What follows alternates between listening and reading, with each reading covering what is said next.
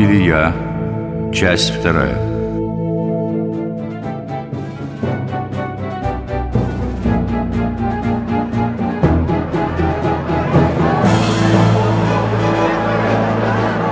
Собрав народ на горе Кормил, пророк Илья призвал к себе языческих жрецов царицы Иезавели и предложил им испытание. Один остался пророк Господень, а пророка Валовых 450 человек. Пусть дадут им и мне по одному тельцу и положат на дрова без огня. Пусть они призовут имя своего Бога, а я призову имя Господа Бога моего.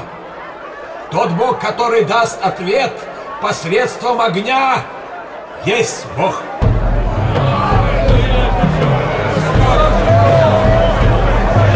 И взяли языческие пророки тельца, который дан был им, и приготовили, и призывали имя Ваала от утра до полудня.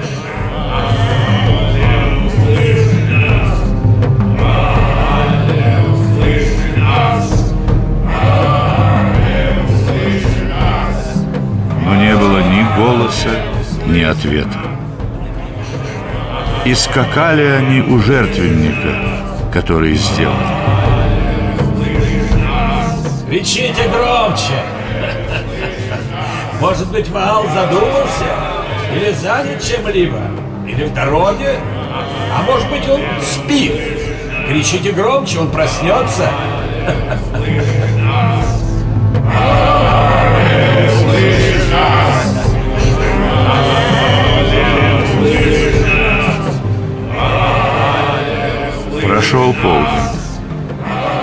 Жрецы бесновались до самого вечера, но безуспешно. Тогда Илья взял двенадцать камней по числу колен сынов Иакова и построил из сих камней жертвенник во имя Господа.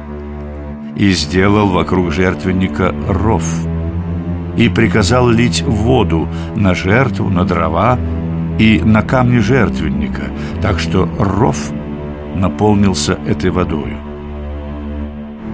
Во время приношения вечерней жертвы Илья приблизился и сказал Господи Боже, Авраамов, Исаков и Израилев, да познает сей день, что Ты один Бог в Израиле, и что я раб Твой, и сделал все по слову Твоему.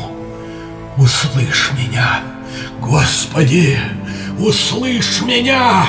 Да познает народ сей, что Ты, Господи, Бог, и Ты обратишь сердце их к Тебе.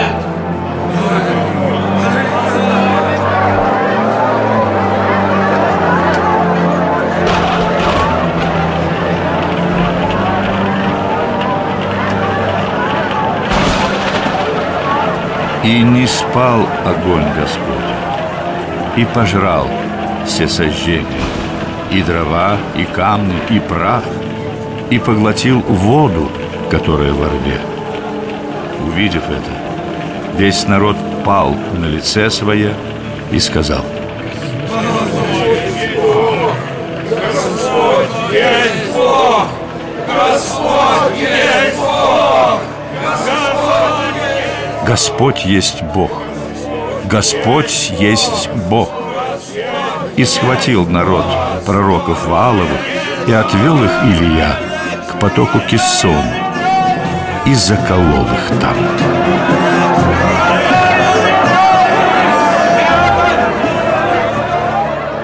Слава Тебе, Господи! Радуйся, народ Израилев! А ты, царь Ахав, пойди, ешь и пей, ибо слышим шум дождя. Философ Освальд Шпенглер и его приятель Вилли Шмидт ужинают после концерта. Ну, начинайте уже, Вилли. Я же вижу, вам не терпится поделиться впечатлениями. Признаюсь вам, Освальд, меня снова, как и в детстве, взволновал сюжет о древнем пророке. А я, Вилли, давно отношусь к еврейскому фольклору как ученый. Не может ведь в самом деле разумный человек всерьез воспринимать рассказ о том, как пророк Илья вознесся на небо в огненной колеснице. И вы еще зоветесь философом, Освальд? Есть два вида правды. Художественная и документальная. Один человек, слушая фуги Баха, заметит в них стремление фаустовской души к бесконечности, а другой – набор звуков. Один, взирая на Кёльнский собор, увидит храм Божий, другой – только старые камни.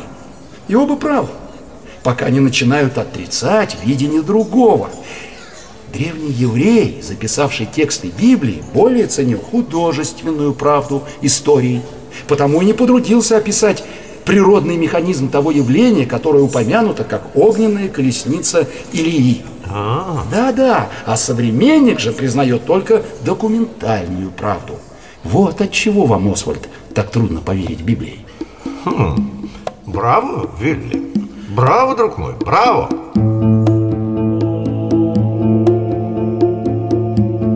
После состязания Илии с языческими жрецами на горе Кормил прошло немало времени. Часть израильского народа отказалась от оргии во славу Ваала. Во дворце же Ахава и Иезавели мало что изменилось. Ахав, господин мой, что случилось? Отчего встревожен дух твой, что ты и хлеба не ешь? А ты взгляни в окно, Изавель. Видишь виноградник? Он принадлежит Навуфею. И что с того? Я говорил Навуфею, отдай мне свой виноградник, из него будет у меня овощной сад. А вместо него я дам тебе виноградник лучше этого. Или, если угодно, куплю его за серебро. Так. И что ответил тебе Навуфей? Он сказал, сохрани меня, Господь, чтоб я отдал тебе наследство отцов моих. И ты еще зовешься царем? Что за царство было бы в Израиле, если бы ты так поступал? Встань, ешь хлеб и будь спокоен. Я доставлю тебе виноградник Навуфея. И Езавель написала от имени Ахава письма, запечатала их его печатью и послала эти письма к старейшинам. В них содержался приказ объявить пост, вызвать Навуфея в суд, обвинить в богохульстве и побить камнями до смерти. Ахав, господин мой, не грусти. Встань, возьми во владение виноградник Навуфея, который не хотел отдать тебе за серебро. Навуфея нет в живых. Он умер. Когда Ахав услышал, что Навуфей убит, он встал и отправился в виноградник, чтобы взять его во владение. Но, подходя к заветному месту, царь заметил, как путь его преградила чья-то грозная фигура. Это был пророк Илия. Стой, Ахав! Ты убил и еще вступаешь в наследство? Так говорит Господь. На том месте, где псы лизали кровь Навуфея, псы будут лизать и твою кровь. Кто ты? Илья? Нашел ты меня, враг мой. Нашел, Ахав. Ибо ты предался тому, чтобы делать неугодное пред очами Господа. Так же я Иезавели, сказал Господь, псы съедят Иезавель, и будет труп ее, как навоз на поле. Так что никто не скажет, это Иезавель. Иезавель всегда ненавидела израильских пророков, суровых, аскетичных, худых, с длинными бородами и нечесанными волосами. Ей гораздо больше нравились мужчины ее родной Финикии, бритые загорелые атлеты, искусные в любви, натиравшие свои тела ароматными маслами. После избиения жрецов Ваала и Астарты Илья стал ее заклятым врагом. А случаи с виноградником и суровые пророчества только подлили масло в огонь. Ненависть Иезавели к Илии дошла до предела. Пророк вообще не мог появиться на людях. Отряды воинов рыскали по пустыне, охотясь за его головой. Заметьте, Вилли, не случайно царица Иезавель так чтила Астарту. И это непростое совпадение, что феминизм у нас и эмансипация в России сейчас идут под знаменем этой древней восточной богини. Не понимаю, Освальд. При чем тут феминизм и Астарта? Нынешние женщины борются за гендерное равенство, только и всего. Женитесь, Вилли. Смейтесь. Женитесь. А, смейтесь, Женитесь. Вы очень скоро увидите, что настоящая безотчетная война полов ведется отнюдь не за гендерное равенство. Да? А за что? Вечная, тайная, достигающая до истоков животного мира политика женщины состоит в том, чтобы отвлечь мужчину от его истории, Ах, чтобы да. всецело заплести его в свою собственную растительную историю последовательности поколений, то есть в себя саму. И Езавели удалось это сделать с Ахавом. Илья же был живым символом ее женского поражения. Она ненавидела Илью за то, что он убил 450 ее пророков. О, нет, нет, нет, нет, мой друг, не за это. Худоба и бледность аскета, его растрепанная борода и небрежность говорили ей о бессилии ее чар.